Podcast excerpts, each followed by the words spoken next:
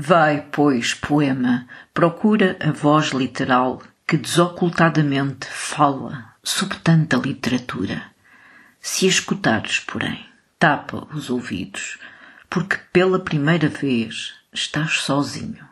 Regressa então, se puderes, pelo caminho das interpretações e dos sentidos. Mas não olhes para trás, não olhes para trás, ou jamais te perderás, e teu canto insensato será feito só de melancolia e de despeito e de discórdia.